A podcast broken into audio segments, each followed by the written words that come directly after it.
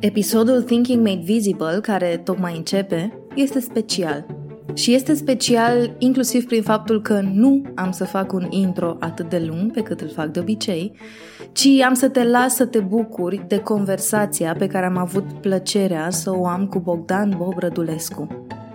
A fost o întâmplare tare amuzantă legat de cum m-am pregătit eu pentru acest episod și oricât de mult am sucit și răsucit, care ar fi potrivit să fie subiectul conversației, cum să fac să fie cât mai wow, cum să fac să fie diferit de toate interviurile pe care le-a mai dat Bob, am lăsat până la urmă să curgă conversația, așa că ceea ce asculți în minutele ce urmează este o conversație care, deși a avut întrebări pregătite în avans, s-a întâmplat absolut natural.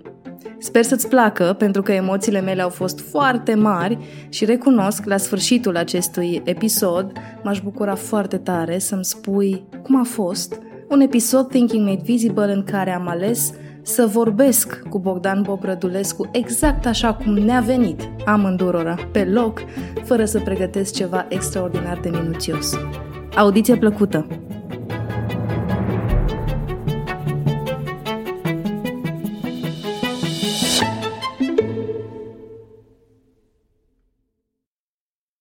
Am făcut research mult înainte să creez uh, structura conversației noastre și am căutat interviuri și articole. Am râs la câteva videouri cu Haurențiu și m-am tot gândit cum să conturez conversația de astăzi încât să evidențiez cât mai fain ceea ce simt eu când te văd sau când îți aud numele.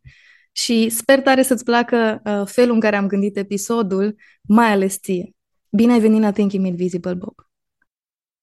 Hei, bine te-am găsit, Mădălina, mulțumesc. Și bine am găsit toți cei care stau acum și mă gândesc unde stai când asculti un podcast. Stai la birou liniștit și îți faci treaba la calculator cu căști, ești la volan și conduci undeva și asculți, ești acasă pur și simplu și nu faci nimic, faci curățenie și dai podcastul mai tare decât aspiratorul, nu știu. Dar mă bucur, cei care ne ascultă îi salut cu drag, cu mult drag. Mulțumesc că ne dați timpul vostru. Mulțumesc că ai făcut acest intro minunat. Um, vreau să-ți spun un pic și ceea ce ți-am spus și înainte să dăm record. Oricât m-am străduit să găsesc un subiect care să fie diferit așa mai departe, mă întorceam mereu la mădă, dar tu cum îl vezi pe omul ăsta? Și eu îl văd pe omul ăsta ca fiind lider, așa că ce vreau să fac este să evidențiez felul tău de a fi lider, felul tău de a deveni lider și felul tău de a învăța pe alții să fie lideri, dar înainte să pun miile de întrebări, cine ești tu? Bogdan Bob Rădulescu. Ah, preferam să mă întreb direct de liter, că mi-era mai ușor. Uh, sunt un om. Pur și simplu sunt un om. Pornim de la premisa că n-are rost să o luăm mai mult și o să-ți spun de ce că sunt. Poate acum câțiva ani ți-aș fi zis, uh, sunt Bob Rădulescu, sunt actor, sunt uh, uh, tată, sunt soț, sunt frate, sunt cum deam toate. Acum am zis sunt om. Și știi de ce, Mădălina? Pentru că în ultima perioadă, și când vorbesc de ultima perioadă, vorbesc de ultimele luni, în diferite contexte m-am dus și am vorbit și cu companii, cu oameni, și am vorbit mult cu studenți în diferite contexte. Și la toți le zic în ultima vreme tot mai des un lucru pe care mi l-a zis proful nostru de actorie, mentor în ceea ce privește meseria asta, Micloș Baci, actor al Teatrului de Stat din Cluj și care mi-a fost uh, uh prof la Facultatea de Teatru de la UBB din Cluj. Prin anul 3, când noi studenții am fi mâncat teatru pe pâine, adică ai, ai fi făcut orice sacrificiu, oricai pe lună, o dai jos de pe cer, ai fi împărțit uh, mările în două, de parcă erai Moise, ai fi făcut orice pentru teatru și pentru actorie, proful ne-a zis la un moment dat, dragilor, să știți că nimic nu e mai presus decât viața, nici măcar teatru. Ceea ce pentru noi a fost o lovitură cruntă, cum adică, domn profesor, există ceva în afara teatrului? Și proful ne-a zis atunci, da, nimic nu e mai presus decât viața, subliniez nici măcar teatru. Ceea ce înseamnă că e mai important, în primul rând, să fiți oameni, după aia să fiți actori. 14 ani mai târziu, după ce am terminat facultatea, am ajuns în punctul în care am înțeles și tocmai asta spuneam și mai devreme, am repetat companiilor și studenților cu care m-am întâlnit în ultima perioadă că indiferent ce profesie ai, indiferent ce faci în viața de zi cu zi, ca meserie, ca profesie, dacă ești bine ca om, ești bine și profesional, indiferent ce faci. Dacă ești nasol și nu ești bine ca om, Nu ai cum să fii bine profesional, pentru că toată construcția profesională este, de fapt, vârful icebergului care stă pe construcția umană. Și am făcut această nu introducere de tip uh, paranteză, ci acoladă, ca să-ți răspund la întrebarea cine ești tu, Bogdan Bob Rădulescu? Salut, mădă! Sunt Bob și sunt om foarte fain în momentul ăsta vieții. Mai prins într-un moment foarte bine și foarte bun al vieții. Sunt un om care în fiecare zi sunt un pic mai bine decât eram ieri. În fiecare zi mai fac o chestie bună, fiecare zi e ca viața, ups and downs. Dar dacă te uiți, cum se uită economiștii la grafice, dacă te uiți overall, acel ups and downs are Crește. un trend ascendent. Mm-hmm. Crește. Deci umani sunt bine. Sunt foarte ok umani și sunt uh, sunt așa cum nu știu dacă mi-am dorit să fiu sau mi-am plănuit să fiu, dar sunt bine. Și asta am făcut un pic de pauză între, nu știu dacă mi-am dorit sau mi-am plănuit să fiu, că m-ai întrebat mai devreme de leadership, adică ai, ai lansat ascultătorilor ideea de leadership și mă gândeam că treaba cu liderul, cum ai zis tu că mă vezi, e singura chestiune pe care nu mi-am propus-o niciodată. Eu, care mă duc la companii și la oameni, le vorbesc și le predau în jocuri de teatru, le spun cât e de important scopul în viață scopul în viață ca destinație, ca lanternă care îți luminează în întuneric. Și atunci când aud povestea, când am auzit la tine asta cu liderul, eu te văd ca lider și m-am gândit, aoleu, singurul lucru pe care nu l-am plănuit în viață, că nu l-am plănuit. Și dacă tu zici că mi-a ieșit, trebuie să văd în ce context mi-a ieșit. Dar revenind, pentru că nu știu câte oră cu acolada închisă, sunt un om într-o perioadă foarte faină a vieții.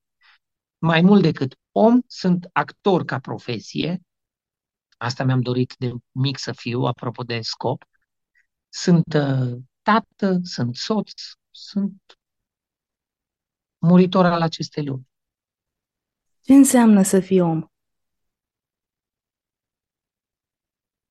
Înseamnă cum ești atunci când nu ai nicio... Exact ce ziceam mai devreme. Care-i care e partea nevăzută a icebergului pe care stă ceea ce se vede? Ce înseamnă să fii om dacă reduci tot ce a pus societatea în ultimii ani, zeci de ani, sute de ani pe noi, ca și uh, norme sociale, civice, meserii, chemări, uh, idei, dacă exclus tot ce este, hai să zicem, profesional, mm. cumva n-ai ce face, trebuie să împarți lumea asta și în caracteristica personală a fiecăruia, dacă scoți tot ce este profesional din tine, cine ești tu ca ființă, ca animal? Atenție! Cine ești tu ca umanoid, ca uh, human, ca animal între celelalte animale ale planetei? Ce faci? Cum ești? Ce comportament ai? Cum te raportezi la ceilalți? Cum te comporți cu ceilalți? Ce faci pentru ceilalți? Ce aduci în tribul tău uman bun? Știi, asta ca om, asta este. E, restul toate sunt extensii, sunt măști. Și am vorbit în ultima vreme foarte mult de măști. Dar întrebarea este, cine ești tu ca om când nu ai o mască a meseriei pe care o practici, a profesiei pe care o ai? Cred că la asta se reduce omul, la simplitate, la cum erau bunicii noștri la țară. Cum ești tu dacă ai fi bunicul și bunica? Ai fi genul de bunic și bunică la care ar, ar alerga nepoții cu drag și cu bucurie să sară în brațele lor? Sau ai fi bătrânul ăla pe care îl ocolesc toți în sat că e ăla nebunul cu care nu poți vorbi? Ai zis la un moment dat să fii bine tu cu tine. Tu cu tine fiind tu cu tine om, să fii bine tu în viața ta. Ce are de da. făcut un om să ajungă să simtă starea de sunt bine eu cu mine în viața mea. Să fie rău el cu el în viața lui. Să fie foarte rău el cu el în viața lui. Din toate punctele de vedere. Să fie rău fizic, să fii rău emoțional, să fii rău mental, să fii rău în diferite conjuncturi, să fii rău. Și când ești rău tu cu tine în viața ta, e un duș foarte bun, e, un, e, e o hârtie de asta de turnesol în care te uiți și vezi trebuie să fii în fundul prăpastiei odată în viață. Deci trebuie să te izbești de fundul mării și să te uiți acolo și să zici Bă, mă pot duce mai jos de atât. Nu că mai jos de atât e groapă, nu? E groapa aia de 2 metri. E ceva mai rău de atât? Nu. Îmi place unde să aici. Mm, ah, atunci hai să schimb ceva. Problema, problema la 9 din 10 oameni și e și problema României. Asta am extrapolat-o în niște contexte cu, de povești cu niște oameni mult mai deștepți decât mine. Nici nu știu dacă, din păcate sau din fericire, România reușește tot timpul al 12-lea ceas și un minut să prostească fundul prăpastei, știi, să nu se izbească de el. Cred că dacă orice om și prin extensie orice comunitate, familie, comunitate, societate, națiune, umanitate, mă, dacă te lovești odată de fundul prăpastiei, e un moment în care decizi în ce direcție te duci, îți trasezi un scop. Dacă toată viața reușești să prostești fundul ăla al prăpastiei și să-l eviți, să-l ocolești, toată viața reușești să fii undeva acolo la 10 cm deasupra fundului mării, dacă ești acolo. Și nu-ți dai seama, te gândești tot timpul, bă, se poate și mai rău de atât, pot să mă izbesc de fundul prăpastiei, dar încă nu-ți rău destul. Din păcate, odată trebuie să fii rău de tot. Ca fiind rău de tot, să-ți dorești să schimbi asta, dacă îți dorești să schimbi asta. Sunt oameni care sunt rău de tot și nu-și doresc să schimbe asta, unii o să zică nu e adevărat, bă, ei nu pot să schimbe asta. Aici intervin foarte multe, inclusiv problematici de natură filozofică. De ce nu poți să schimbi? Deci asta trecem într-o, într-o direcție și într-o discuție foarte filozofică. Dar am văzut la oameni care erau mai puțin avantajați fiziologic decât am fost eu și sunt eu. Adică am văzut, fără, am văzut oameni care, cărora le lipsesc părți ale corpului. Am văzut oameni în scaune cu rotile, dar mult mai uh, uh, mult cu o viteză mult mai mare și cu reușite mult mai mari decât noi cu două picioare. Am văzut oameni cu o mână mai strâmbă și care nu mai fac nimic în viață pentru că au genul ăsta de au o problemă sau au o dizabilitate. Și atunci când cineva vine să zică, domnule, fiecare chestie e interpretabilă, da, sunt de acord, nu contest, dar pentru că am văzut în, caz, în, în viață cazuri de oameni care erau mult mai challenged, mult mai provocați de viață și care izbutesc, mă face să cred că e o chestiune de ambiție personală, de determinare, de luptă, de voință, de, de cât de mult vrei să-ți atingi scopul. Și atunci revenind la treaba cu omul când e bine și sau nu-i bine, cred că uneori trebuie să primești niște izbituri de fundul mării, dacă marea e cea de care trebuie să te izbești, sau de asfalt, dacă asfaltul e cel care te trezește. Sunt niște momente în care trebuie să dai de fund, de un fund, de un întuneric, de o beznă ca să vrei să ieși la lumină. Și sintetizând ce am povestit și ce m-ai întrebat, înseamnă să fii om, e asta. Partea cu cum ești tu ca simplu, fără nume, fără titlu, fără poziție socială, fără ierarhie, fără meserie, fără profesie, fără chemare, cum ești tu ca suflet, ca ființă, între ceilalți de, de o seamă cu tine. Aia e să fii bine ca om. Și ca să fii bine ca om, în virtutea echilibrului universal, echilibrului universal care ne guvernează, trebuie să fii rău ca om. Și odată ce ești rău ca om, poți decide, am văzut cum e, de azi aș dori să fiu bine ca om. Îndețec. Îmi povestești un moment din viața ta în care ai fost rău cu tine? Am multe momente în care am fost. Am, am, am multe momente. Um, uite, am un moment în viață când eram copil, care nu l-am mai spus nimănui până acum. A fost un moment în care în subconștient am decis că nu o să mai sufăr niciodată de frig. Aveam 14 ani, eram 13-14 ani, era o iarnă îngrozitor de, de cruntă. Veneam acasă seara de la școală, făceam cursuri de după masă. Și uh, am așteptat în stație să vină un tramvai să mă duc acasă.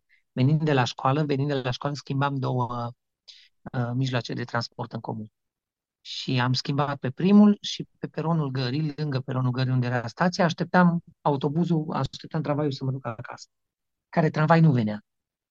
Și întârzia foarte mult și nu voiam să pornesc pe jos. Era îngrozitor de frig și nu voiam să pornesc pe jos și nu mă simțeam bine să pornesc pe jos. Bă, eram, nu eram nici îmbrăcat cum trebuia, că nu erau vremuri un pic mai grele. Și, și hainele erau destul de subțiri și sufeream de frig. Și stăteam așa cu ghiozdanul în spate zgribulit și așteptam minut după minut. Să se fi făcut vreo 45 de minute de așteptare în care tramvaiul nu venea. Și uh, am trecut la baie. Am avut nevoie să merg la baie. Am mai așteptat vreo 15 minute dârdind de frig să mă duc la baie și n-am putut să mă la baie că mi era prea frig. Și în final n-am mai rezistat, n-am mai rezistat, simțeam că nu mai rezist, uh, uh, fac pișul pe mine și am fugit repede în gară. Fugit în gară unde era o baie de asta tipică de anii 90, absolut um, bătută de soartă, în care am intrat la baie. Problema este că la baie, din cauza frigului care mi înghețase, îmi, îmi, îmi înțepeniseră degetele de ger și de frig. Și uh, n-am putut să-mi desfac pantalonii. Curea, pantaloni, îmbrăcăminte de iarnă. Este un moment extraordinar de crunt. Uh, și am avut parte de o experiență de asta de umilință totală, în care cu lacrimi în ochi îți dai seama că nu poți să îți desfaci pantaloni. Problema a fost că după aia, din umilința aia și din, din suferința aia de frig și de... Nici nu eram copil mic, 13 ani, 14 ani. De umilință mi-a fost rușine să mor în tramvai, care ulterior au venit după un ceas și ceva. Și am pornit pe jos acasă. Oh, wow. Pe jos. Am sorry că te-am am băgat pe toți direct în povestea asta. Și am venit pe jos acasă cu lacrimile înghețate așa pe obraz de ger și în umilința aia totală pe care am resimțit-o. N-am conștientizat atunci, n-am conștientizat-o nici măcar verbal să, să mi-o zic. Nu mi-am, n-am scos-o pe gură niciodată. Însă, matur fiind, adult, mi-am dat seama că a fost un moment în care, mai mult ca sigur, mi-am spus eu mie, exact ca în filmul ăsta pe aripile vântului pe aripile vântului când ridicea mâna și striga I will never be Never hungry again. again. Mhm. Never again. A fost exact același lucru, mă dă. Stați și am zis, no, în viața mea cât trăiesc, mie nu o să mai fie frig. Am decis în clipa aia că mie niciodată nu o să mai fie frig. O să fac tot ce e posibil în viață să nu mai îmi fie frig, să nu mai aștept în stații, să îngheț de ger. 20, 30 de ani mai târziu, sau cât o fi trecut de atunci, da, 30 de ani mai târziu, sunt un om care nu mai rabd de frig în nicio stație. Îmi pare rău. I'm not made for this. Umilința aia m-a scos din condiția în care eram, dar nu. Eu nu mai rabd frig. Pentru mine, componenta de căldură este crucială în viață. Trebuie să am mănuși groase și îmbrăcăminte confortabil. Și nu, nu o să mai fie frig niciodată. Dar uite, a fost un moment care m-a marcat foarte mult și care pentru un puștan de 13 ani poate fi crunt, poate fi foarte crunt. Îți Destul mai mulțumesc fost în tare că ai viață. împărtășit asta. Cu drag. Da, vezi, nu mă gândeam la asta. Nu credeam că o să fie la momentul în care povestesc asta, dar vezi, nu ți se potrivește socoteala de acasă cu cea din podcast. Îți mulțumesc că ai făcut vizibilă experiența asta, nu doar pentru a te înțelege pe tine, ci pentru ca alți oameni să înțeleagă că momentele alea de ajuns jos în viață nu sunt alea din filme în care toată viața ta pică în cap și nu știu, știi? E, Da, ne mințim că n-am trecut prin momente de bottom.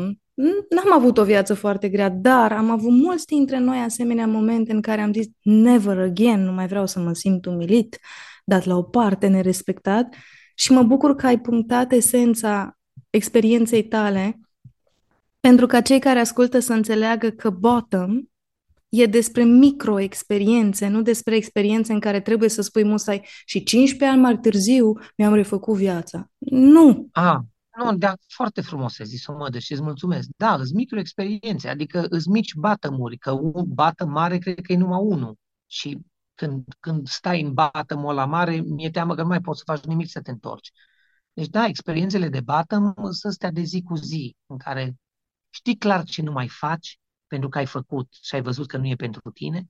Știi clar ce nu mai zici pentru că ai zis și ai văzut că nu e bine? Sunt toate experiențe, dar fain le-ai zis tu, bottom, da, micro, micro bottom Și dacă ești atent la ele, cu fiecare micro bottom, mai tai de pe listă o chestiune pe care nu o să o mai faci sau nu o să o mai experimentezi, pentru că ai văzut odată. Mersi, am experimentat-o astăzi bine.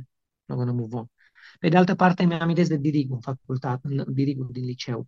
Un om, un, un, un pedagog și un dascăl absolut minunat pe care și în ziua de azi îl admir și îl respect și îl iubesc pentru cuvintele care ne-au schimbat, cuvintele pe care ne le-au zis și care ne-au schimbat pe noi o gașcă de 29 de hândrălei. Și Grigo ne zicea încă din clasa nouă, ne-a povestit odată. Dragilor, sunt trei tipuri de elevi. Vă zic din experiența mea în școală o viață. O zis Grigo, sunt trei tipuri de elevi. Elevul căruia îi zici, nu pune mâna pe fierul roșu, înroșit, că o să te ardă foarte tare. Și la zice, ok. Este elevul căruia îi zici, nu pune mâna pe fierul înroșit și care o zică, da, serios, de să văd. Ah, ah, așa i ați avut dreptate. Și ai elevul care a zis, te rog, nu pune mâna pe fierul înroșit, că o să-ți jupui degetele. Da? Nu cred să văd. Au, dar cum? Au, dar oare de ce? Au! Și care continuă să se ardă, să se părlească. Și când ne povestea de Rigo asta, râdeam în hohote, așa ne plăcea, ca ulterior în viață să vezi că el vorbea cu o clasă în care ai avut toate trei categoriile de, de elevi. Elevul care nu pune mâna pe fierul înroșit, că știe că l-arde, elevul care vrea să experimenteze și învață pe propria piele, mă mars, și ai omul care o dă din gard în gard, în gard, în alt gard, în groapă, în canal, în fundul mării, pentru că el vrea în continuu să, sau nu poate, deși la asta cu nepututul sunt un pic, nu știu, asta cu nepututul am întrebări, am second thoughts.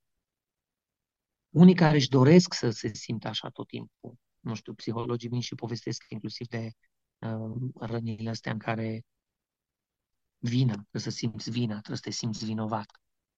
Trebuie să te simți vinovat, trebuie să faci ceva ca lumea să te facă să te simți vinovat. Și tu, prin acea vinovăție, cumva împlinești ceva, nu știu, la asta nu reușesc să o cuprind cu mintea și cu sufletul. Dacă faci o chestie și ești vinovat, vinovăția îți provoacă suferință, de ce în continuare vrei să-ți provoci suferință? Poate ai altă structură. Poate mai există o a patra personalitate despre care Dirigu da, n-a aprofundat. Ești masochist, ești masochist, dar nu la nivel fiziologic, la care uh-huh. îți place să te chinui tu pe tine, poate ești masochist la nivel de emoțional, Emoție. mental. Uh-huh. Emoție. Îți place să-ți dai greu. Mă, tati, dacă îți place, dacă nu mai ești copil, în care perioada vieții în care experimentezi, crești, afli, dacă nu mai ești copil și ești matur și ești dezvoltat teoretic și ești la o vârstă la care ar trebui să te să ai alte direcții și scopuri și preocupări în viață. Dacă scopul tău este chinui în fiecare zi la maturitate, man, that's it, so be it. N-ai. Universul cerebral al fiecăruia dintre noi încă nu e descoperit de niciun neurolog oricât de mult încearcă. E un univers pe care nu îl înțelegem, nu știm. Cineva vrea să sufere. Dacă îți place suferința, go for it. Cineva zice, nu frate, mi-mi place fericirea și îmi fac viața să fiu fericit sau să fiu bine. Și omul ăla își urmărește scopul de a fi bine. Well, I can relate to that. Vorba franceză. Te glumă. Hai să ne întoarcem un pic la bottoms, pentru că ai zis că înveți tu din ele. Tu, ca om, înveți din aceste bottoms ale tale și faci mai bine a doua oară. Dar te ajută bottoms ale tale ca atunci când vezi alți oameni care sunt în bottoms ale lor, să le fi sprijin? Mai de mult. Eram omul care săream să dau o mână de ajutor oricui mi se părea mie care are nevoie. Domnule, eu știu, am văzut, am suferit, eu am stat la pat și fizic și emoțional și mental, eu am trecut prin viață, asta mi, mi s-a întâmplat în viață așa. Și întindeam să dau o mână de ajutor. După foarte multă vreme, am aflat de la unii mai înțelepți decât mine că nu tot timpul vrei să faci asta dacă omul nu ți-o cere. Și am zis, cum? Dar îl vezi că se chinuie, îl vezi că struggle, îl vezi că nu poate. Nu. Drumul spre iad e pavat cu bune intenții. de foarte multe ori faci foarte mult rău încercând să ajuți. Și primele experiențe și cele mai concrete pe care și le amintesc probabil toți care ne ascultă, sunt poveștile copilăriei și ale tinereței, de ale adolescenței, când vrei tu să împaci un iubit cu o iubită, în care unul dintre el, el sau ea, e prietenă și vii tu să-i ajuți să le zici. În final te cerți cu amândoi, pentru că ei în continuare își vor rezolva probleme. Nu știi asta când ai 20 de ani, din păcate, sau 17 sau 15 sau 25. Le afli după 30 încolo, că sunt aici să te ajut. Dacă îmi cere ajutorul, ți-l dau. Dacă nu îmi cere ajutorul, nu ți-l dau, că poate tu nu vrei să fii ajutat. Poate nu ai nevoie să fii ajutat. Poate cred eu că vrei să fii ajutat, dar de fapt tu ai de dus o cruce, o lecție, o uh, experiență, o traumă, o rană, poate trebuie să te vindeți singur și atunci sar eu în viața ta cu picioarele, cu bună intenție, hai să te ajut să te ridici. Nu poate, nu, tu nu vrei să te ridici încă. Poate tu mai ai de învățat ceva din batămul ăla. Vrei să suferi mai mult. Poate încă nu ți-ai terminat lacrimile. Că mai e și varianta în care plângi, dar încă n-ai plâns destul și ai mai vrea să stai acolo. Și vine să te forțezi înspre bine. Hai să facem să fie bine. Nu, hai să facem să fie bine când vrei tu să fie bine, nu când consider eu. Că nu știu eu ce în sufletul și în mintea ta. Și atunci, asta cu batămul e foarte, din nou, foarte filozofică și relativă, Mădălina, pentru că fiecare în batămul lui știe când și dacă vrea și dacă poate să iasă. Sunt batămuri din care am ieșit singur, sunt batămuri din care am ieșit după ce am cerut ajutor. Asta e. Dar batămurile tale, ale tale, te fac să fii un lider mai bun? Nu știu. Nu știu, și așa îmi place cuvântul ăsta, așa îmi place sintagma asta expert. Nu știu, mă, dar eu nu știu. Nu știu dacă batămurile mă fac să fiu lider mai bun sau batămurile mă fac să fiu altfel de om. Mm. Și partea de lider să fie vreo extensie a componentei umane de care vorbeam și mai devreme. Nu știu. E de văzut la fiecare. Uh, sunt batămurile respective caracteristici de care are nevoie liderul să fie mai bun. Nu știu. Ce e un lider? Mădă. Asta era următoarea mea întrebare, Bob. Da. Atâta se vorbește în ultima perioadă de lider și de lider și de numai. Liderii se nasc sau se formează? Vin ei pe lume cu o poveste aparte pe care o zic oamenilor sau nu? Sunt lideri tăcuți pe care îi urmez la nivel emoțional, mental, fără să zică nimic. Sunt lideri de catifea sau de carton, nu, de catifea, pardon, erau mai de mult miliardarii de carton. Erau miliardari, erau vai steaua lor. Uh-huh. Erau miliardarii de carton. Nu știu, o fi așa și cu lideri. Există lideri pe care îi urmezi, dar de fapt sunt lideri de carton pentru că n-au niciun pic de substanță, sunt numai formă de lider. Cine te face lider? Tu sau oamenii, publicul din jurul tău? Deci asta nu știu. Apropo de publicul din jurul tău, mă, mi-amintesc, uite, acum vorbim cu tine, mi-am amintit de o chestie din facultate. Când eram studenți în facultate, călătoream la diferite festivaluri de teatru din uh, țară, invitați de alți studenți și noi la rândul nostru invitam pe alții și uite așa se făceau festivalurile de teatru. Orice festival de teatru era despre a-ți arăta abilitățile, cunoștințele, talentul pe scenă. Evident, era și o mică competiție, pentru că fiecare festival avea un premiu care îl dădeai și cineva câștiga marele premiu. Și fiecare festival, dincolo de premiul juriului, de premii, de diferite premii, avea un premiu a publicului. Și când eram în facultate studenți, tare mult ne plăcea acest premiu al publicului. Era, premiul publicului era pentru mulți cel mai valoros. Deși se dădea ultim. Nu era, nu, premiul publicului merge la.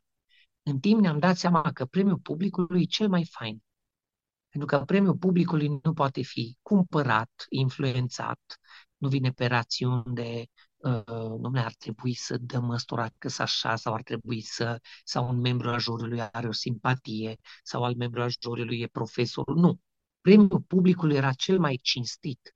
Pentru că premiul publicului nu putea fi influențat de nimic decât de cât ești de bun în ochii publicului pentru care ai jucat. Și am făcut explicația asta ca să mă întorc un pic la partea de leadership și cumva să-mi răspund tot eu întrebării de mai devreme, cine te face lider? Tu te faci lider, publicul te face lider. Asta dacă publicul decide să vină după tine, să-ți dea follow, cum au dat cum au dat cei 12 apostoli lui Isus, că basically au dat cu follow, nu? 12 oameni l-au urmat pe învățător. Și ideea este, le-a zis învățătorul, urmați-mă, sau i-au zis, învățătorule, aș vrea să te urmez. 2000 de ani mai târziu te uiți în social media. De ce pe unii oameni îi urmărim cu toții și ne uităm ce fac și pe alții nu? E liderul cel care are cei mai mulți follower? Că așa sunt niște lideri foarte îndoielnici dacă judecăm după numărul de like-uri și de follower. Știi? Dar e, dacă, dacă e calea undeva la echilibru, dacă e calea undeva la mijloc, dacă e echilibru undeva la mijloc, între a fi urmărit de mulți oameni, dar nu doar urmărit, că uneori unii sunt urmăriți să vadă ce prostii mai zic sau mai fac. Există și varianta asta. Am văzut-o. Nu știu, nu știu, nu știu, mădă, nu știu. Uite așa e de faină viața încât poți să zici, bă, nu știu. Nu știu Sunt multe contexte în care, dincolo de faptul că nu știi, din afară se vede că ți-ai asumat o stare, cuvinte și comportament de lider. Te-am văzut în stradă la proteste în Cluj. Um, te-am văzut scriind online despre cauze sociale sau te-am văzut scriind despre probleme din comunitatea noastră, cum a fost întâmplarea recentă de la cimitirul din oraș, care câteva da. zile mai târziu și-a găsit uh, rezolvare. Rezolvare. Da. Pentru că vocea ta, pentru că doi fi scris eu nu știu dacă era chiar la fel. Și Asta atunci, am auzit, știm. și atunci apare nuanța asta de tu poți să alegi să nu spui despre tine că ești lider, dar eu care te văd, hotărăsc că pentru mine, în unitățile mele de măsură, în valorile și în lucrurile care contează pentru mine, tu ești un lider. Dacă eu vin și îți spun asta, în ce fel accepti sau nu această etichetă, să-i spun, și în ce fel te influențează pe tine să auzi despre tine că ești perceput ca fiind lider? Ok. Uite, îți mulțumesc, Madalin. Îmi te ascultam din negura adâncă a amintirii, mi-a venit în minte un exercițiu din teatru, un joc din teatru și o replică a profilor din facultă. În teatru se întâmplă de foarte multe ori prin natura scriturii, dramaturgiei, să joci o chestie de rege și de supuș. Și când eram în facultate am făcut un exercițiu de asta cu regele, jucai regele și restul jucau supuși, curtea, cum se spune.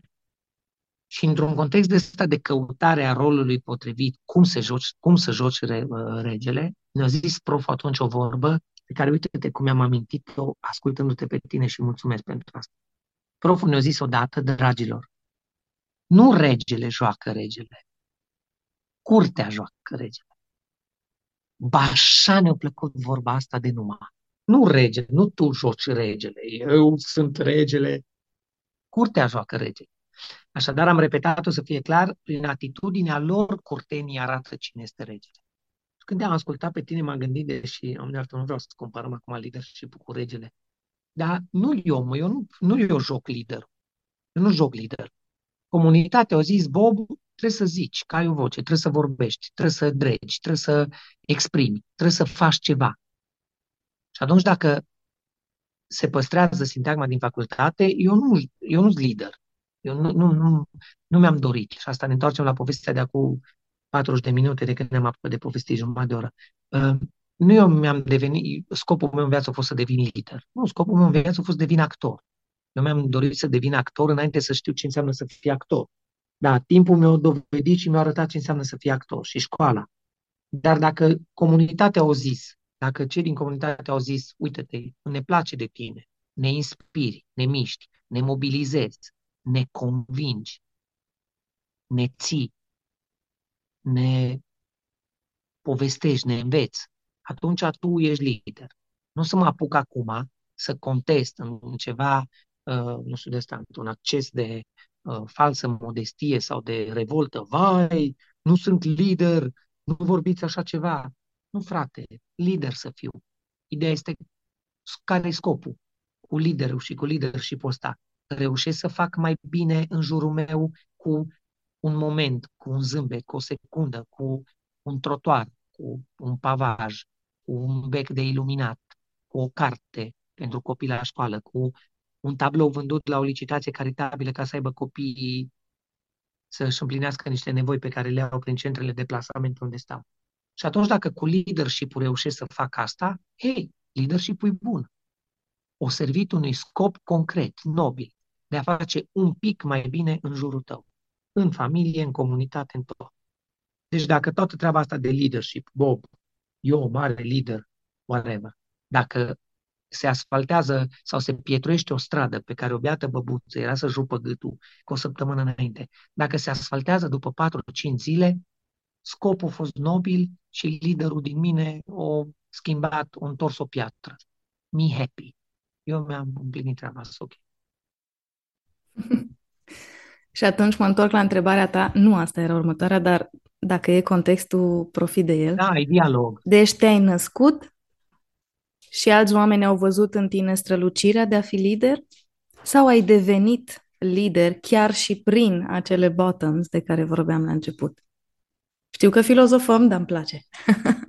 Îmi place, mă, mă bucur, mă, deci mie îmi place. Recent am ținut un training uh, unei companii foarte faine, foarte faine companii, foarte fain și trainingul, care se numește Charismatic Leader. Charismatic Speaker, pardon, am rămas legat de leadership. Charismatic Speaker, în care prin natura meseriei mele de actor, asta înveți în patru ani de facultate, înveți actorie, înveți teatru, înveți mască, înveți rol, înveți cam ce ar trebui să faci în acele două ore de când se ridică cortina până cad cortina. Însă extrapolând, partea asta se Până la urmă, partea asta e parte componentă din umanitate, din cum suntem noi oamenii dimineața de când se ridică cortina până cade seara și într-o zi, depinde de vârsta fiecăruia, cade cortina de tot. Și atunci, în tot contextul ăsta, trebuie să vorbești. Și am acest concept foarte fain de, de charismatic speaker, în care povestim despre public speaking, care public speaking se învață, vorbit un public, prezentarea, se învață cum se învață orice meserie, orice meșteșug. Îl înveți pas cu pas. Știi despre ce e vorba, conștientizezi și începi să practice, să exersezi cum e treaba cu vorbit un public. Și la fiecare dintre trainingurile pe care le am cu Charismatic Speaker, se ridică la un moment dat întrebarea pe care tu ai denumit-o ca fiind filozofică, bă, te naști cu abilitatea asta de a vorbi sau ți-o cultivi pe parcurs? No, uită-te la întrebarea asta, mă, de n-aș putea să-ți răspund, să-ți răspund concret. Pentru că vin oamenii cu argumente pro și contra pentru fiecare dintre ele. Și fiecare om cu care vorbești trece întrebarea asta prin filtrul lui propriu. Dacă el crede, ea, el sau ea, persoana respectivă, consideră că trebuie să te naști cu niște abilități sau ți le cultivi pe parcurs. Am auzit și variante în favoarea nativității, a faptului că e o chestie genetică, te naști hăruit să joci sau să vorbești, alții vin și îți explică cum au învățat să vorbească și să facă ceva. Dar nu am răspuns la asta, să știi că nu am. Când mă gândesc la mine ca și copil mic, mic, mic, mic, îmi amintesc de momentul în care n-am putut să ies de după o canapea, de frică și de emoție de a vorbi cu niște oameni. Nu cred că aveam, cred că aveam vreo patru ani. Deci, una dintre amintirile atât de vechi, de de-abia îți amintești de ele. Um, dar îmi amintesc o, o seară de Crăciun cu o mașinuță chinezească roșie cu un omuleț de la de cauciuc pe care le primeau copiii în anii 80. You're too young to realize. Prea tânără pentru povestea asta. Dar îmi amintesc că stăteam între o draperie și o perdea de aia de pașcani pe care le găseai în toate apartamentele României și un capăt de canapea și stăteam ghemuit cu mașinuța aia în brațe și la 5-4 metri de mine la o masă erau neamuri, invitați, rude, care mă strigau să ies de după canapea și să le zic ceva. Să le zic ceva. Și eu nu mă puteam ridica de, de și de emoția faptului că trebuie să vorbesc în public. Bă, deci n-aveam aer vorbesc. An mai târziu, tot copil fiind, nu chiar adolescent, mai copil, eram la țară de sărbători uh, și se mergea la țară de sărbători la colindat. și se mergea cu steaua, cu viflaim, în funcție de fiecare regiune în parte. Și la un moment dat am ajuns la o casă, iar înăuntru erau foarte mulți oameni. Și alți tineri și băieți tot. Mai n-am putut intra la colindat cu steaua, lucru pe care îl făcusem toată iarna la toate celelalte case. Dar am ajuns la o casă la care n-am putut să intru, atât eram de emoționat. Am avut curaj să intru, să zic o colindă, să vorbesc. Atunci mă gândesc, vezi, eram la vârsta la care nu poți să zici cât de mic eram, vai, mamă, ce orator, ce urmaș al lui Cicero. Vai verde, eram un copil copleșit de emoții și de, de teamă, n-am putut vorbi în public. Am vorbit mai târziu, când mi-am făcut curaj, nu știu. Deci am argumente și pro și contra în, în, ca să susțină, depinde ca la debate. Depinde ce vrei să susții. Faptul că carismaticul lider e fă, născut sau făcut. Cred că fiecare, pentru, pentru răspunsul ăsta, fiecare trebuie să-și aducă aportul propriu. Da, acum dacă tot ai pomenit de carismă, musai să o dezbatem un pic și pe asta. O înveți sau o ai în tine și viața te învață să o scoți la iveală? Dar why not both? Asta e. Uite așa ne întoarcem la ideea, la chintesența vieții în ultima perioadă, ideea de echilibru. Dar de ce nu am nouă? De ce nu poți să ai o sămânță de ceva care ulterior crește? Că atâta, atâta de mult ne arată natura, care e treaba cu crescutul, cu sem, semințele, cu ce poți și la ce te uiți în jurul tău ce există. Cred la partea asta cu carismatic, cu, cu carisma, cred că e și o chestiune de cultivat. E, cred că trebuie să fie un pic de ceva. Nu știu, nu, vezi că nu știu. Nu știu și mi-asum, nu știu. Dar cred că, uitându-mă la mine, care am trecut prin momentele de care am povestit mai devreme, de emoție și de, de timiditate și de anxios social și de nu aveam aer să respir de emoție, că trebuie să intru în casa cuiva să zic o colindă. Probabil ulterior, dacă ai ceva de zis și vrei să-ți urmărești scopul de a zice, o să faci tot ce stă în putință să practice. Și asta este un lucru pe care îl zic tuturor cu care vorbesc. Tuturor. Inclusiv studenților de aseară cu care am povestit. Atâta le-am zis de practice, de după, am, am ținut un seminar de vreo două ore aseară la, la vreo 60 de studenți, într-un context atât de fain de număr atât de mult le-am zis despre practice, încât la un moment dat făcusem gestul și făceam numai gestul. Ridicam mâna. It's all about și toți la un cor practice. La final, ultimele 20 de minute, nici n-am mai vorbit despre it's all about practice. Făceam gestul și ei râzând ziceau, oh, practice. E practice. Și în ultima vreme l-am și dat exemplu pe, pe minunea asta de băiat, pe David Popovici, pe notător, care în această vară, revelația verii sportive, David Popovici cu milioanele de admiratori în toată lumea și cu zecile, dacă nu zecile, medalii de aur câștigate.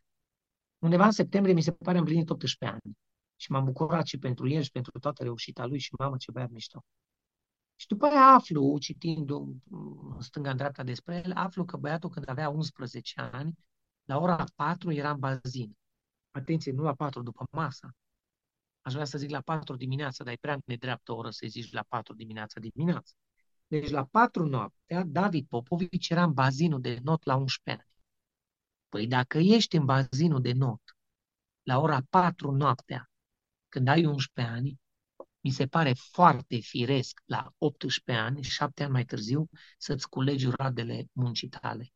It's all about practice. În orice faci, în orice domeniu a vieții, în orice meserie ai, it's all about practice. Și asta cu it's all about practice, să știi că ține și de umanitate, nu numai de meserie. Noi credem, sau cel puțin sunt oameni care cred că practica, practice, ține numai de aspectul profesional. Nu, tati. Poți să fii uman, să practice being human every day.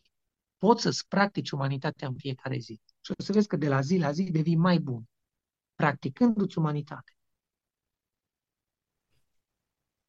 Este Haurenți un lider?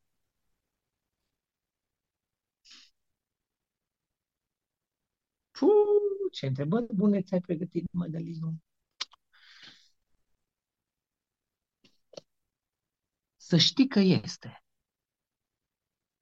Am vrut să zici știi tu că dacă este... ziceam și despre el tot eu, da, după nu. aceea nu. nu mă, să știi că este, mulțumesc. Știi că Haurențiu este un lider, cred că e un lider mai, are potențialul de a mișca mai mult lumea decât o fac eu. Să știi că da. Să știi că Haurențiu este urmărit de mai mulți oameni decât e urmărit, decât sunt urmărit eu Bob. Da, da, da, dacă ne întoarcem la echilibru, Haurențiu este jumătate Haurențiu, jumătate Bob, deci este urmărit ah, Haurențiu de atât de mulți oameni Bob pentru că Bob sau... Dar esența Mulțumesc, este Bob. Nu, vedeți, ai Haurențiu. Vedeți, ai Haurențiu. Haurențiu este extensia lui Bob. Da, dar e esența, nucleu, ești tu. Esența, nucleu sunt eu, dar cine stă să discute lucrurile astea? Mă, de că, uite, noi le discutăm noi. aici, lumea și ce Bob. Mă întreba cineva, bă, de ce e Haurențiu cum e Haurențiu? Și știu de ce. Pentru că Haurențiu este liber. De ce îți place de Haurențiu? Îți place, de ce îmi place de Haurențiu? Mie, personal. De ce, de ce îmi place de acest altă ego al meu? De această mască? Pentru că este mai liber decât sunt eu. E mai puternic decât sunt eu. Îi se permit mai multe decât mi se permit mie. Îi se iartă mai multe decât ți se iartă mai multe decât mi se iartă mie. Bravo. Îi se iartă mai mult. Acum câteva sute de ani, multe sute de ani, la începuturile lumii, când omenirea experimenta carnavalurile. Carnavalul avea o regulă de bază. La carnaval toată lumea purta mască și sub mască orice era posibil. Cu mască orice puteai face ți era iertat. În literatura de specialitate se vorbește despre carnaval. Era o perioadă de trei zile și trei nopți în care lumea era cu sus în jos. Bufonul era rege și regele era bufon. Asta se întâmpla în carnaval. Sute de ani mai târziu ai omenirea din ziua noastră, în care dacă faci un carnaval după regulile de atunci, timp de trei zile și trei nopți, la adăpostul măștii, totul este posibil regele e bufon, bufonul e rege și totul ți se iartă. Haurențiu, basically, este o extensie și încă trăiește vremea de aur a carnavalului, în care sub adăpostul măștii orice e posibil. Bufonul e rege și regele e bufon. E foarte fain să porți mască, să nu te parte. Toți purtăm măști. Uh, că e natura vieții, n-ai ceva, trebuie să porți măști. Adică nu trebuie să porți măști. Și nu zic asta ca și cum masca ar fi o greutate. Uh-huh. Nu, mhm. purtăm măști. Mădălina de azi, cu Bob de azi, de aici, purtăm măștile unor interlocutori care povestim. Uh, Mădălina care încheie conversația cu mine și se întoarce la viața ei, își pune masca de iubită, de fică, de, de ce ești tu. Uh-huh. Te duci la un job, pui masca de Mădălina la job, care nu e, nu e ca și cum e, am văzut niște caricaturi mai de mult în care dimineața îți iei o mască de pe marginea oglinzii și o pui pe față. Nu, că le conții. Eu cred în conținutul măștii, adică nu pun niciodată o mască pe care nu o cunosc, care nu uh, simt ca fiind parte din mine. Am făcut-o când eram tineri, toți o facem. Toți ne chinuim când încercăm să ne descoperim, să aflăm cine suntem și ne, în fiecare zi suntem altcineva și ne transformăm și ne chinuim să fim altcineva. Dar, basically, ajungi pe măsură ce te maturizezi să te familiarizezi și să-ți fie dragă fiecare mască, astfel încât ulterior să le poți purta cu drag. A, dacă există moment în care ai o mască pe care nu mai vrei să o porți pentru că nu-ți provoacă, nu-ți aduce bucurii și numai te chine și te terorizează și frate, renunț la masca aia. Ceea ce înseamnă, tradus în ziua de azi, renunț la conjunctura în care trebuie să o folosești. Renunț la oameni în preajma cărora trebuie să o folosești. Renunț. Te adaptezi până la un punct, dar când adaptabilitatea vine cu chin, renunț. Nu mai port masca asta, nu mă mai duc acolo pentru că nu mă mai simt bine. Pleacă oamenii din companii pentru că e un mediu toxic printre ele, domnule, trebuie să port o mască pe care nu mai suport în preajma voastră. Nu mă simt confortabil să pun niciuna din măștile prietene, trebuie să pun o mască cu care nu mai pot. Și atunci renunț la voi și la job, printre altele. Și Haurențiu? El este o mască a ta care te, mm, îți facilitează să ce. Pentru că dacă e să te uiți dincolo de subiectele pe care le abordează el, dincolo de satiră și de pamflet și de glumne și așa, sunt niște filozofii și lecții foarte simpatice pe care le subliniezi prin el. Așadar, el este o mască prin care Bob încearcă să ce? Care-i scop, cum ar zice Bogdan Bob Rădulescu? Frumos! mai bătut cu propriile arme. Mulțumesc, Madalina, să te țin minte pentru asta. Um, rolul actorului pe scenă e să pună o oglindă societății. Asta e de când e lumea. De când s-a inventat teatru și actoria, uh, actorul pe scenă și toată piesa de teatru e o oglindă pe care o pui societății, ca societatea să se regăsească în ea. Uh, Haurențiu cu mască, prin extensie, face același lucru. Chiar dacă masca este uh, ok, masca este un uh, it's a safe zone. Ca în carnaval, poți să zici lucruri, poți să zici unor lucruri pe nume pe care nu le putea zice în rest. Uh, face Haurențiu asta cu masca lui. Dar în rest pune o oglindă societății. Haurențiu și cu, cu sau fără piranda lângă el, pune o oglindă societății. Arată cum e societatea, arată cum e o parte a societății, arată cum fac unele lucruri, arată cum ar fi frumos să facă unele lucruri. Că asta vine din scritura fiecărui text pe care îl facem și pe care, fiecărui clip pe care îl abordăm și din scritura respectivă așa scrii încât să livrezi un mesaj. Deci pui o oglindă, dar dai și un exemplu. Și atunci scopul lui Haurențiu e să pună o oglindă a societății, respectiv a unei părți a societății uh, pe care o vedem în jurul nostru și trăiește împreună cu noi, uh, gaborii, etnia asta, deși Haurențiu nu aparține unei singure etnii, dacă o luăm după corectitudinea, uh, că sunt, sunt categorii diferite și pături diferite sociale și la etnia romă. Um, Haurențiu are câte un pic din toți, e un personaj generic în care fiecare se regăsește cu partea, cu oglinda în care se vede. Dar uh, Haurențiu asta face, pune o mască societății, pune o, pardon, își pune o mască ca să pună o oglindă societății și ca să le arate un fel de a fi, dar și un comportament care poate fi.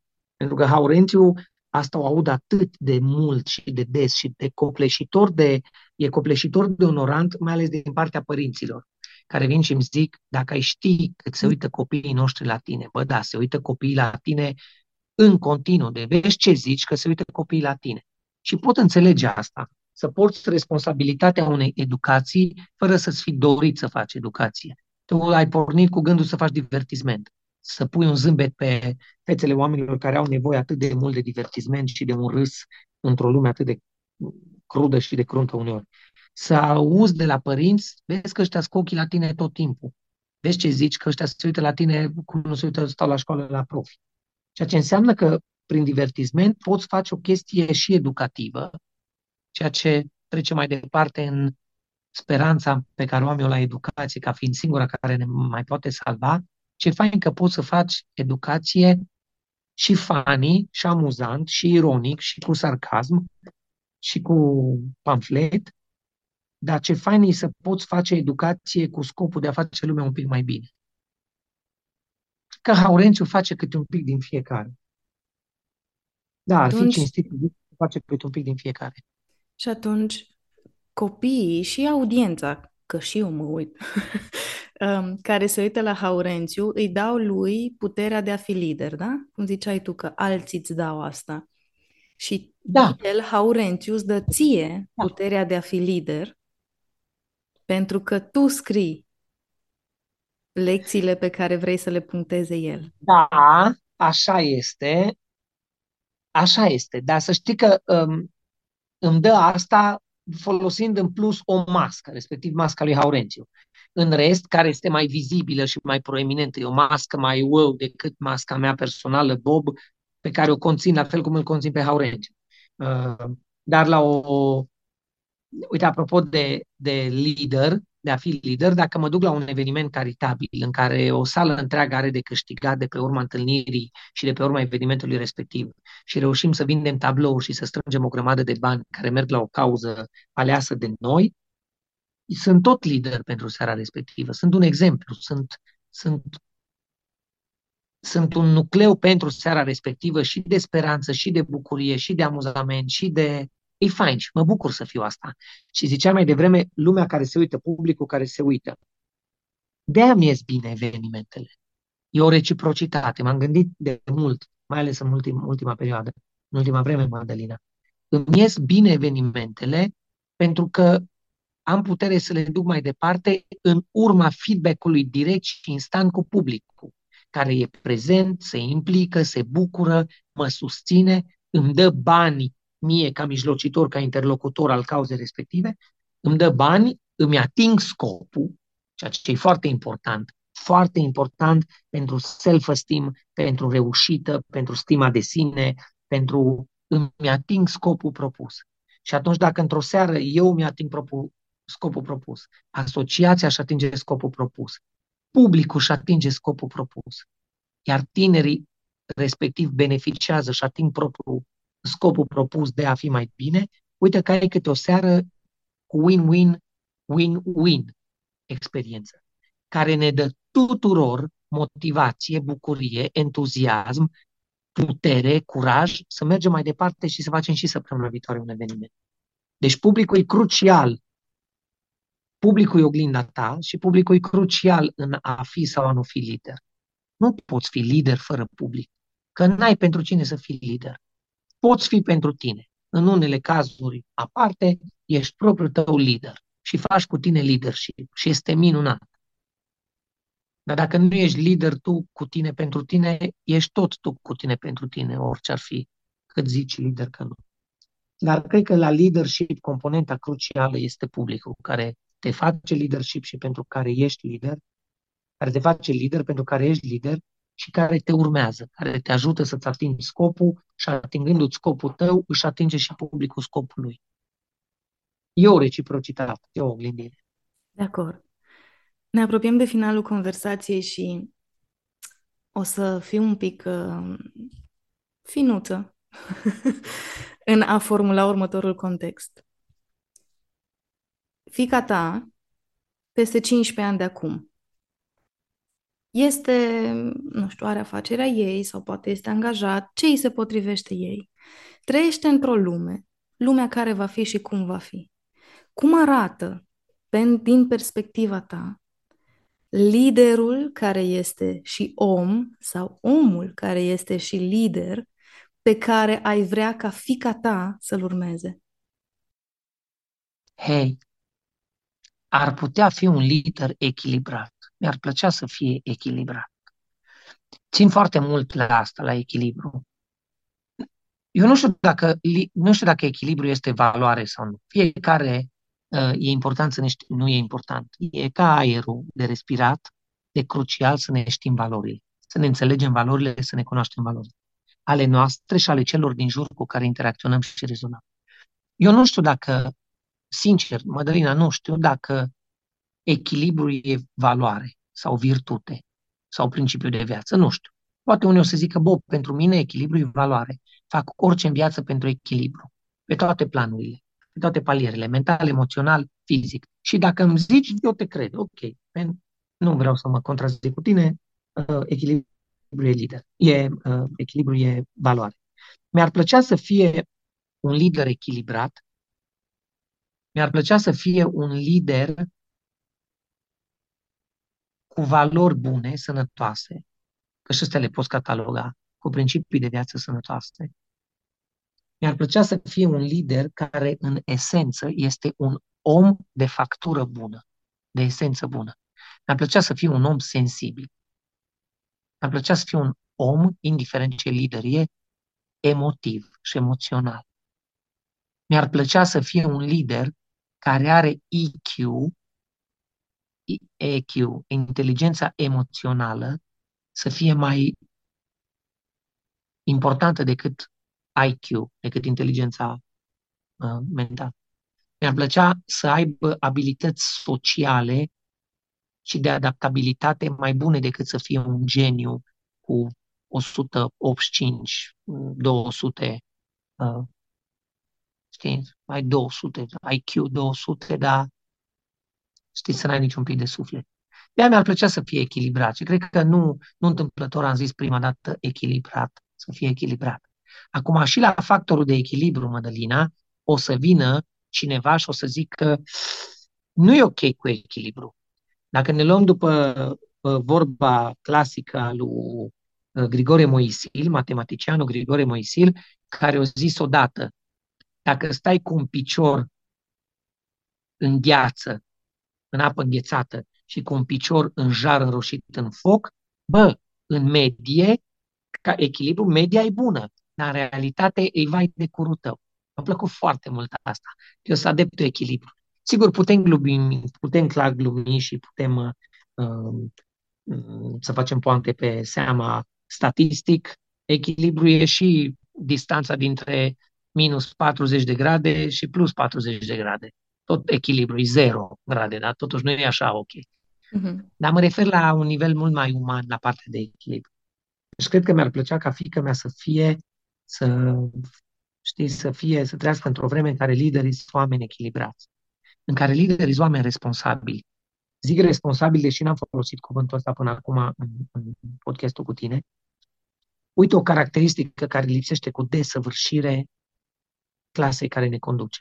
Eu cred că dacă orice politician al României ar avea o doză minimă de responsabilitate, lumea ar fi mai bună.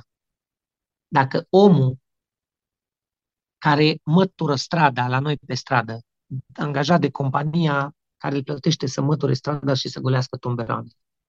De la el, la dascăli, la medici, la ingineri, la șoferii care conduc pe străzi,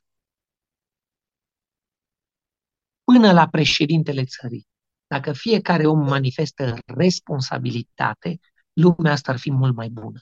Să nu trebuiască să-l verifici și să fim în permanență cu ochii pe ce-o lucrat, că de fapt el nu și-a făcut treaba, că nu-l interesează, că nu e responsabil. Dacă de la omul care golește tomberonul până la președintele țării, care are grijă de țară, dacă toți ar face treaba responsabil, lumea ar fi din start mai bună. Și la un om responsabil de ei, care are și niște cultivate, niște valori sănătoase, niște principii de viață bune, dacă el, ca om uman, e bine el cu el, profesional, este, el e doar o extensie mai bună a lui ca om. Așadar, dacă ai de ăștia în jur, lumea devine un om mai bun.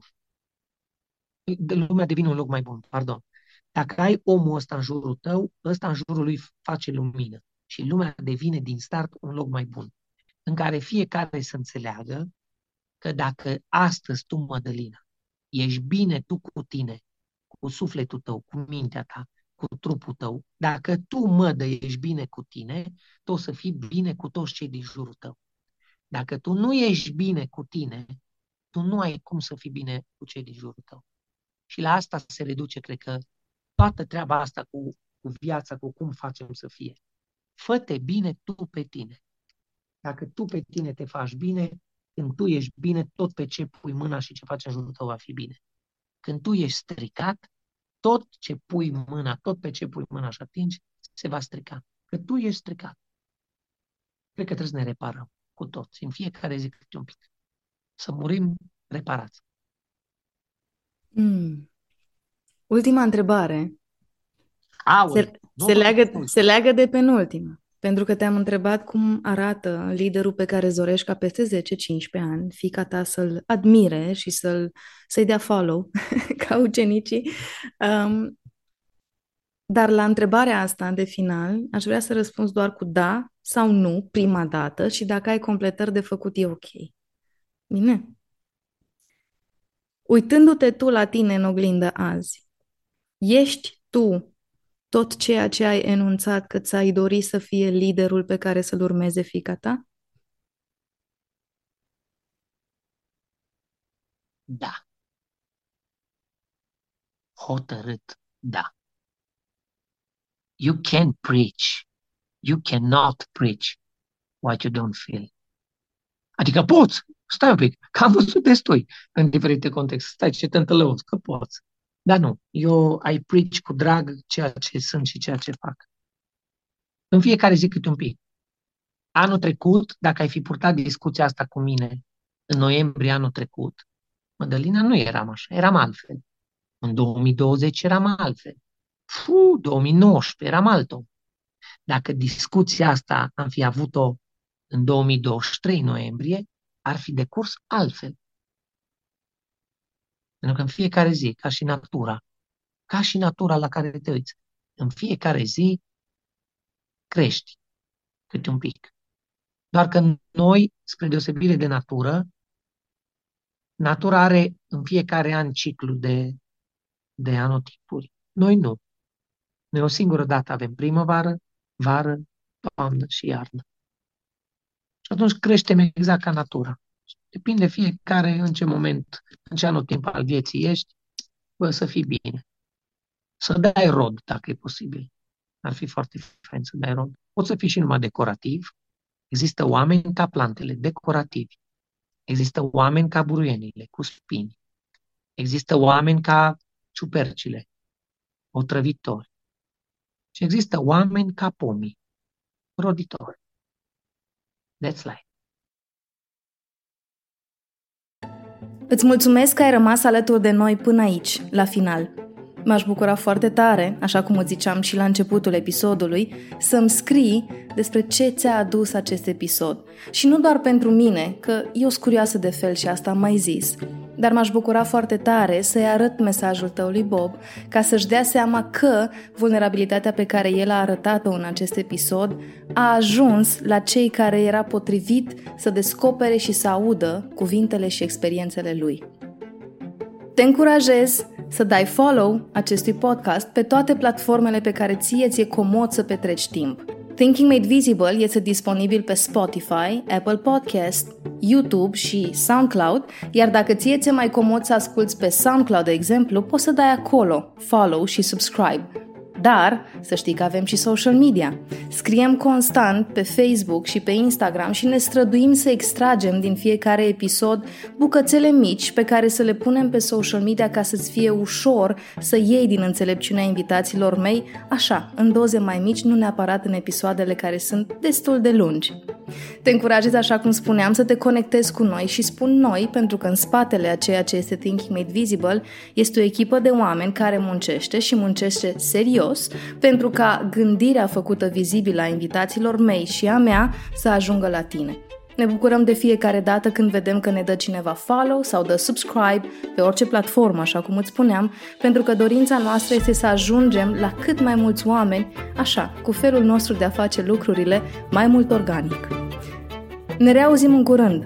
Până atunci, îți amintesc să-ți faci gândirea vizibilă, dar amintește-ți să fii om.